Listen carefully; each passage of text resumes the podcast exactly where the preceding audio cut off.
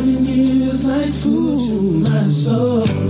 Yes, it is. Yes, it is. Oh. What makes food black? Seriously, there are many names we give to categorize and to define the edible things we grew up eating and continue to consume. African American cuisine, Southern cooking, soul food, and subconsciously, there are value judgments we give to those dishes and snacks relative to their level of blackness. While it can easily be dismissed as a matter of taste and therefore a moving target, there is a foundation of ideas that establish what does and doesn't make food familiar to black families. Food has a special place in African American history and therefore American history, from its origins, predating the founding of the United States, to the language we use to explain this special relationship. There are those memories we connect to our grandmothers, mothers, aunts, and uncles who slaved over a hot stove in the kitchen or creatively split oil drum barrels to turn them into backyard barbecue pit smokers. And that's just at home.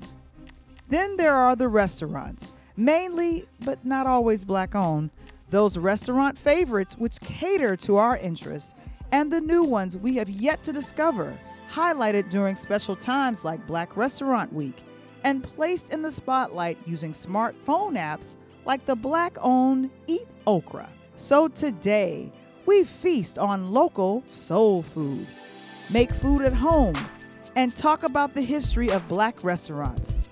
In this first in the series, we will answer the question What makes food black? I'm Valerie Johnson, and this is Interludes.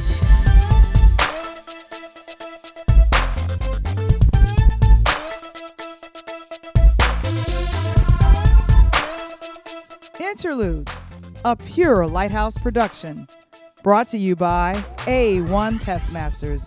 For all your exterminating and pest control needs, call A1 Pest Masters.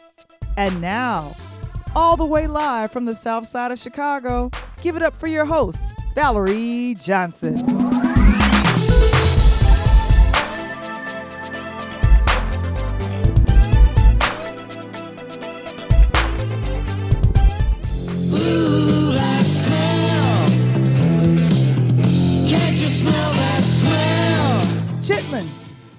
Yeah, I went there. It's 2021, people. Sisters, brothers, we don't have to eat that anymore. Let's tell the truth and shame the devil. And defy the myth, y'all. If you are what you eat, chitterlings can't stay on the menu any longer. Besides, Ooh, that smell. Can't you smell that smell? Now, if you don't know, chitterlings are literally the small intestines of a pig and gives off a smell even worse than that. To be eaten, they have to be cleaned and soaked. And then there's this aroma that's as if the Walking Dead show had smell-o-vision. Every time my mom or my aunt or some relative would bring this bucket of pig intestines into the house for us to eat, I was thinking, why am I eating an organ that carries the waste of a pig? There's not enough hot sauce in the world that's going to make chitterlings taste like some type of delicacy or even food. Yet when I step back, I understand where the thinking came from to eat everything on the pig, from the head to the tail, or as I used to say, from the rooter to the tutor. Waste not, want not. There is a talent to make food taste delicious, or at least edible, even that. But it's 2021. It's time to stop limiting ourselves. It's time to focus on how the food we eat also has served to define us, sometimes stereotype us. It's time to define and redefine ourselves. To do so, we need to look back at the black history of food. And we have to be honest about the place many of us find ourselves today. Good time. I remember visiting my dad in the suburbs outside of Chicago several months before he died. We went to the Golden Arches. He ordered that double burger, fries, and a 32 ounce sweet tea. Dad, I said to him, don't you have diabetes? And he told me, I'll never forget, if I'm gonna die, I'm gonna die happy. Is this how we've come to define a happy meal? Being food for my soul. Soul food. Well, then, good old fashioned soul food. Honestly, what my dad had to choose from outside of Chicago was no worse than what was inside of my city, and probably your city too. Since the city grew so segregated due to redlining and other economic discrimination, you can tell when you enter different neighborhoods by the restaurants and grocery stores at your left and right. Drive down a street, and the taquerias and the supermercados tell you about the neighborhood. Keep driving, and when you see red and shiny yellow hip roof buildings with signs offering buffet style dining, vegetable rolls, and fortune cookies, that tells you about the neighborhood. But enter a black community, and what you are most likely to see golden arches, chicken shacks, and liquor stores. And by now, we know the consequences of eating those foods cooked that way. It's always been done. If not, let me remind you diabetes, hypertension, high blood pressure, gout. A sit down restaurant that serves non fast food is such a jewel, a precious thing. The search to find these culinary unicorns has become a business unto itself. Enter Eat Okra, a new smartphone app designed to help us all locate black owned restaurants in your city. Hi, guys, I'm Valerie Johnson, and welcome to Interludes. On today, I would love to introduce you to two of the co founders of the Eat Okra app. Anthony Edwards and Janique Edwards. We're doing great. Yes, thank you so much, Valerie, for having us. Wonderful. Quick question Where did the idea come from to start Eat Okra? Yeah, so the idea really came from really an organic need for Anthony and myself when we moved out to Brooklyn. Um, we didn't really know much about the area. So we wanted to support businesses in our area and we went, you know, online and did some searching for black owned businesses. And we were able to kind of piece together all these different lists.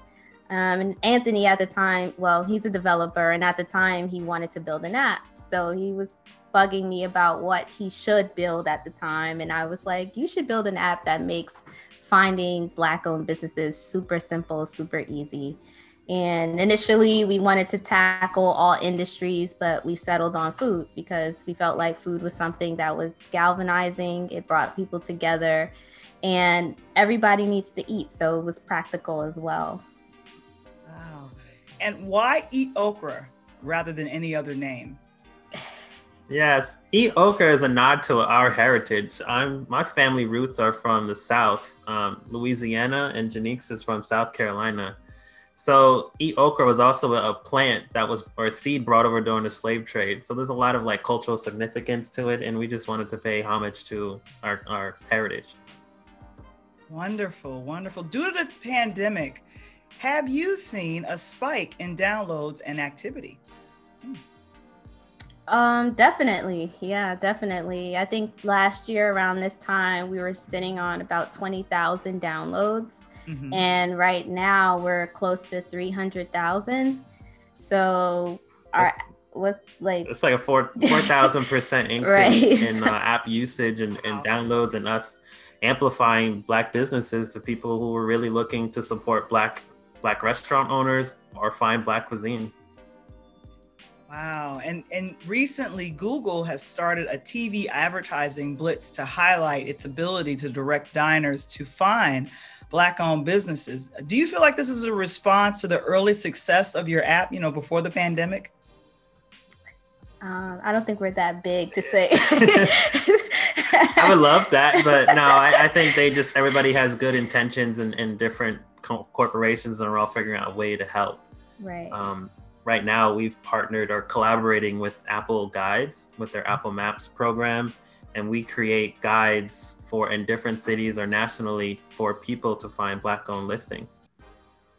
which is Yeah. important. We've also partnered with Pepsi on their Dig In campaign, which is really aimed at amplifying and, you know, just rallying people around the idea of supporting Black restaurants right now. Right. Um, and also, we partner with Uber Eats as well on, you know, some initiatives that they have. One of them being a pop-up series that you know is is helping uh, Black businesses or Black-owned businesses um, survive the winter months, right? Uh, So, you know, our first series, uh, our first pop-up se- uh, launched in Harlem. I'm sorry, launched in Harlem. So, you know, Uber and a few other uh, of our partners work together to build these parklets for outdoor dining and Yeah, safe COVID-free outdoor dining Right. experiences. But the second one gearing up, gearing up in a few weeks in Washington D.C. Excellent. Yes, because I feel like Eat Okra would be great for all major cities, and I I, I would welcome that for Chicago definitely. I'm just Oh, we're we're, we're working on that, and we're and we're in uh, pretty much most major cities right now. So Yeah. we have 6,700 restaurants across the country listed on our app. Yeah. wonderful, wonderful. Wh- And you mentioned Uber Eats. What makes you all different than Uber Eats or like say a Grubhub? Yeah, so we don't complete the last mile part of it. We're not a delivery platform. Okay. We're basically we list we're the directory piece of it, and we make it so that you can order through Uber Eats quicker. So you find a restaurant on Uber on our app. If it's you know you see their delivery partners, you click a button, and then you're in that delivery app, and you place your order without having to search. Oh, okay. That's that's excellent. How does Eat Okra offer users that especially make the app so valuable? What do you guys make what what makes it so valuable to users?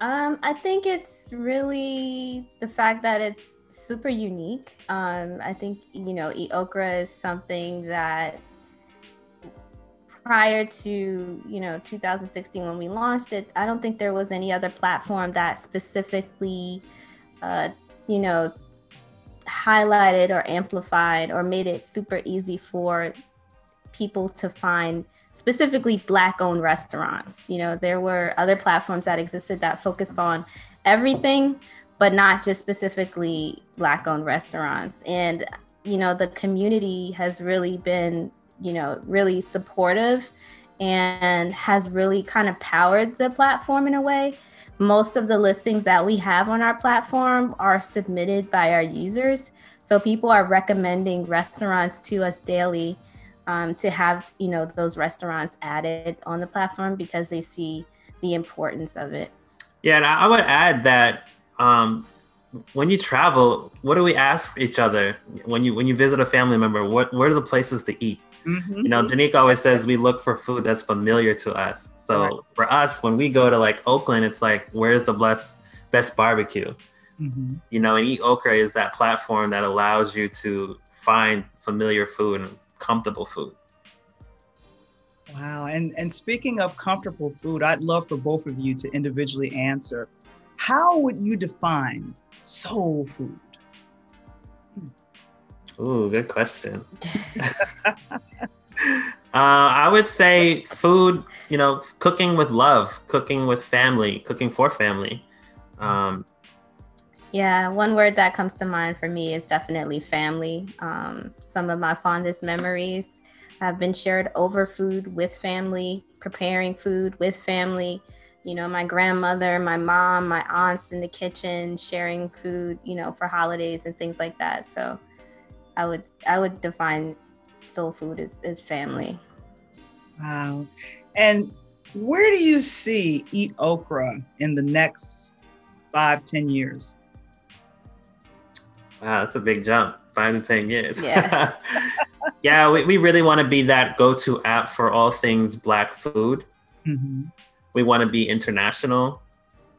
We want to make sure we're hiring people and having staff and really supporting the community outside of food and beverage also. Right. Um, We want a vacation.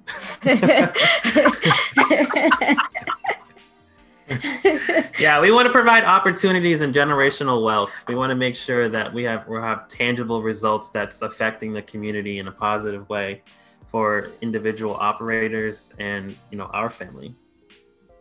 Um, and that's that's amazing. You guys are a, a beautiful husband wife team. I'm so excited that you guys got a chance to come on and share. Uh, Anthony and Janique, if someone wanted to find Eat Okra app, where would they go?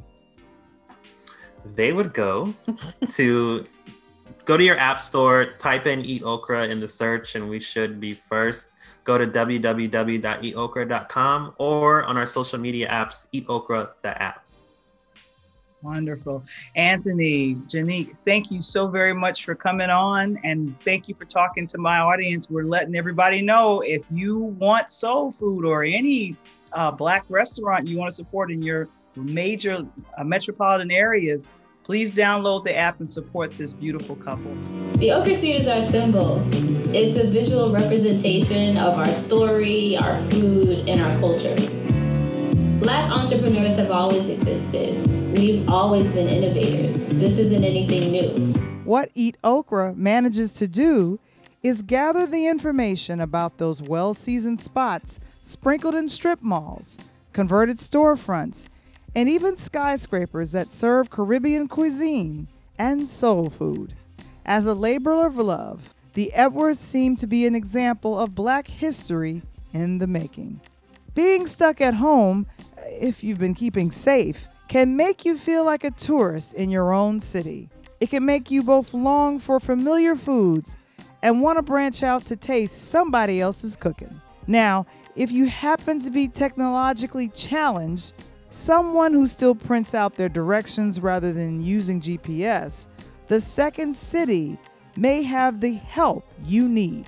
Since the start of February, black owned restaurants in Chicago have been raising their visibility through their annual celebration of the oddly named Chicago Black Restaurant Week, which started February 7th and runs through February 21st. Started by local media legend Lauren Smith in 2016, the week is designed to promote black owned businesses. The restaurants have partnered with Uber Eats to take customer orders. Typically, restaurants are crowded on Valentine's Day weekend. Uh, not this year, not even close. In Chicago, due to phase four COVID 19 restrictions, restaurants remain at a 25 person capacity limit, half of their 50 person cap they're requesting from city officials. For now, that seems unlikely. This year's menu of Restaurant Week participants serves both as a lower tech collection of places where you can order food, as it is a post pandemic survivors list. Both locally and nationally, COVID 19 killed off restaurants as well as the indoor dining experience. And here's where an app like Eat Okra serves as a constantly updated Wikipedia part and part Green Book listing for our present time. The last thing you want to do is come to somebody's soul food restaurant and find raisins in their macaroni and cheese or confusion over whether it's salt or sugar that goes bets with grits. First, there is the name, which serves as an homage to okra. Okra is not indigenous to the United States. It's from Northeast Africa all the way across the Atlantic Ocean. The word itself comes from a West African Ashanti word.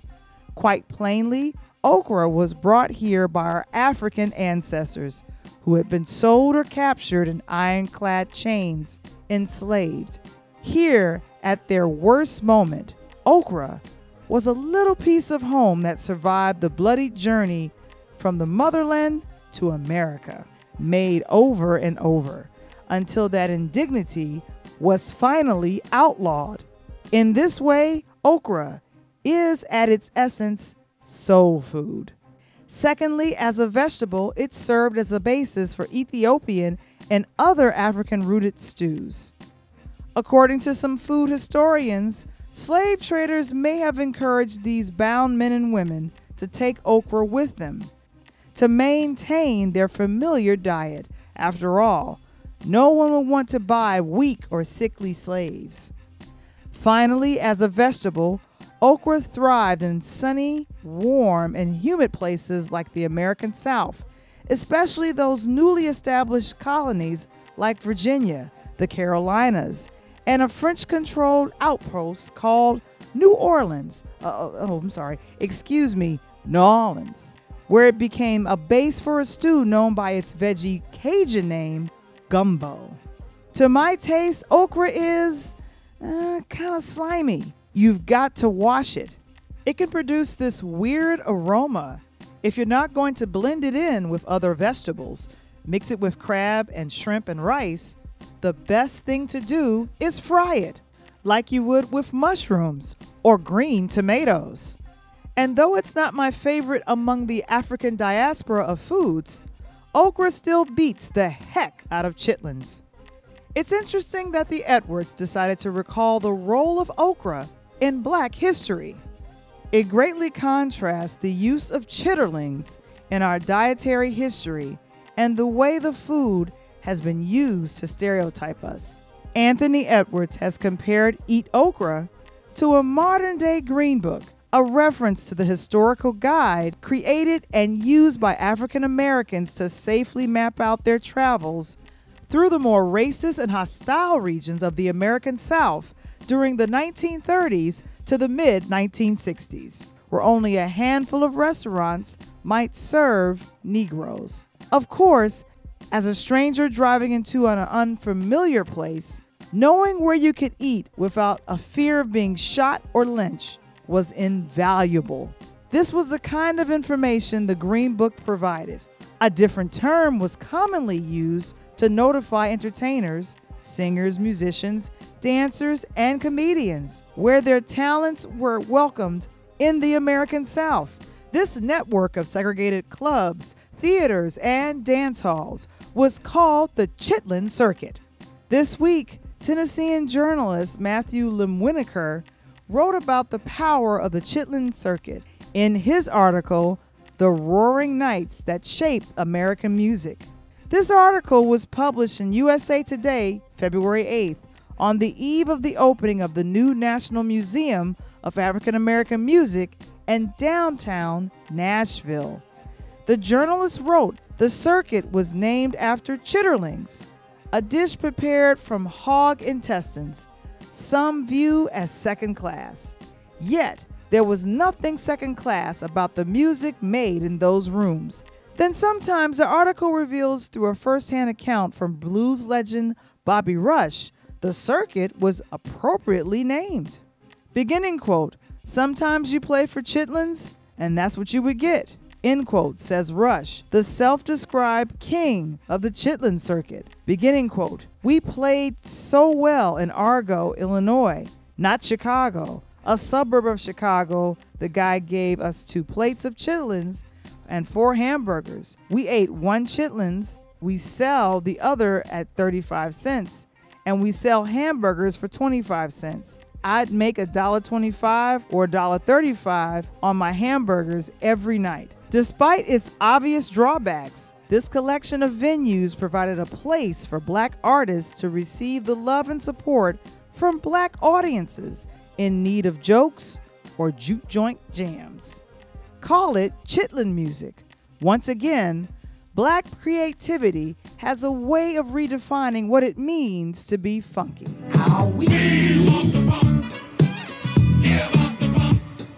As a child growing up on the south side of Chicago for as long as I can remember, my mom grew a garden every summer until I was about a young adult.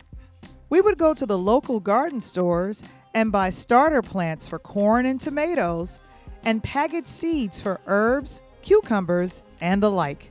My mom would also have a wired mini fence protecting the vegetables from small squirrels and dogs.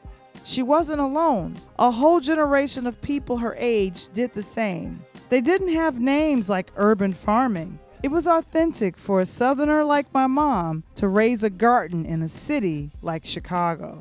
On a much smaller scale, ladies like my mom are the foundation of wonder programs like the Urban Growers Collective, a non for profit co founded by Laurell Sims and Erika Allen to, beginning quote, support communities in developing systems of their own where food is grown, prepared, and distributed with the community itself, end quote. The group has eight urban farms on 11 acres of land, predominantly located on Chicago's south side.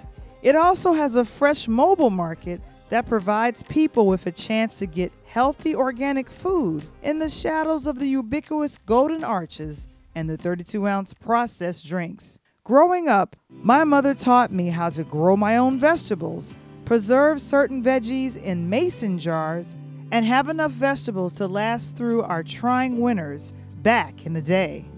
I remember how bumblebees and other wild insects found a home in my backyard while my mom grew wild rose bushes. She would carefully cut roses from the bush and have them beautify our kitchen and dining room tables. This episode is a rose to my mom, my dad, and to you on this Valentine's Day week. In fact, my mother's name was Rose. I hope that it reminds you to feed yourself and those you love with food for the soul. I'm Valerie Johnson, and this is Interludes.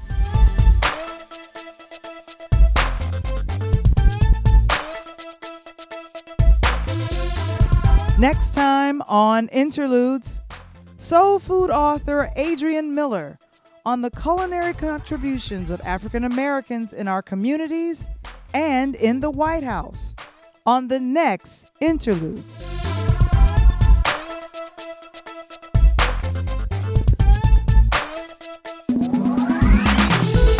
Interludes. Original concept by Valerie Johnson. Written by Michael Womble.